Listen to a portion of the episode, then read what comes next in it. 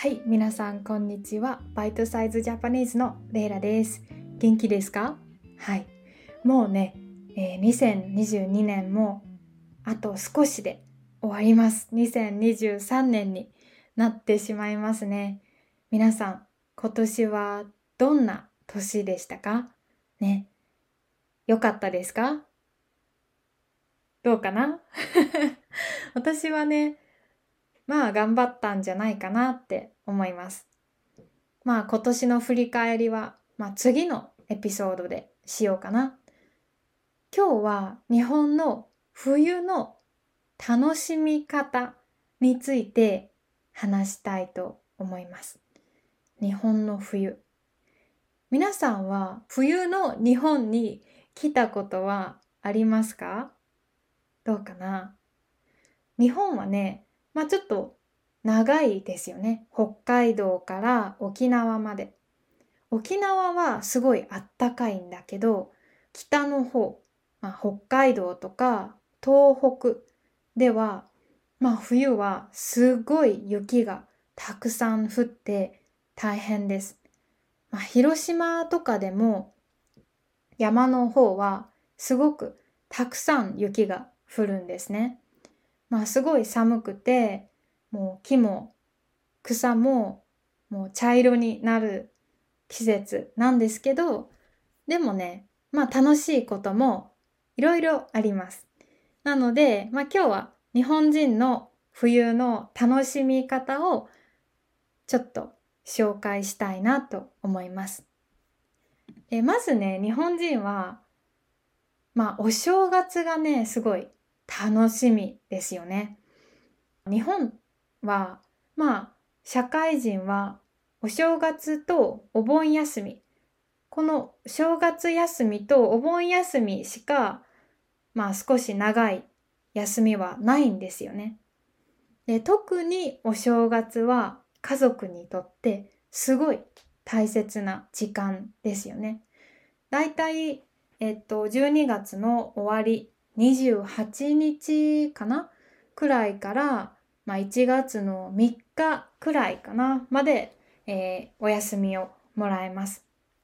この時間はあの旅行をせずに家で家族と一緒に過ごす人が多い。お正月って皆さん聞いたことあるかな？あのおせちとかおせちっていうまあお正月に食べる日本の食べ物 料理があるんですね。まあお正月に向けておせちとかお餅とか、まあ、いろいろいろいろ美味しいものをたくさん作るんですね。でまあお正月の後の23日はまあ残った余った美味しいご飯を食べながら家でゴロゴロゴロゴロねする人が多い。これがね多分日本人にとってまあ安心できる楽しい冬なんじゃないかなって思いますね。あとこたつが最高ですね。皆さんこたつ知ってますか？こたつ。こたつは低いローテーブル、低いテーブルなんだけど、そのテーブルの上の板、ボードボードの下に布団があるんですよね。で、そのテーブルの下にヒーターがついてるんですよね。でそこに入るともうあったかくて気持ちよくって出てこれなくなります。だからお正月のイメージ、冬のイメージはそのこたつに入ってそのみかんを食べる。もうこれが日本人にとっての冬っていう感じだと思います。めっちゃ冬って感じがするね。うん。まあ本当に全然パーティーみたいにね、キラキラしたことではないんだけど、なんか安心できる。そういう楽しみ方ですよね。はい。で、お正月は家にいることが多いですけど、結構楽しいイベントもあったりします。やっぱり12月はイルミネーションがすごい。まあ大阪とか神戸とか、あと長崎とかもちろん東京とかねいろんな日本中でめっちゃすごいイルミネーションのイベントがあるんですよね。めちゃめちゃすごい。本当に。で、そういうところに、まあデートで行ったり、家族と行ったりする人はすごく多い。まあ冬だからね、夜イルミネーションを見るのは本当に寒いんだけど、寒い中イルミネーションを見て、あったかいミルクティーとか、あとホットワインとか飲んだりして、リラックスするのは素敵ですよね。で結構日本中にはイルミネーションいろいろあります。ぜひ調べてみてください。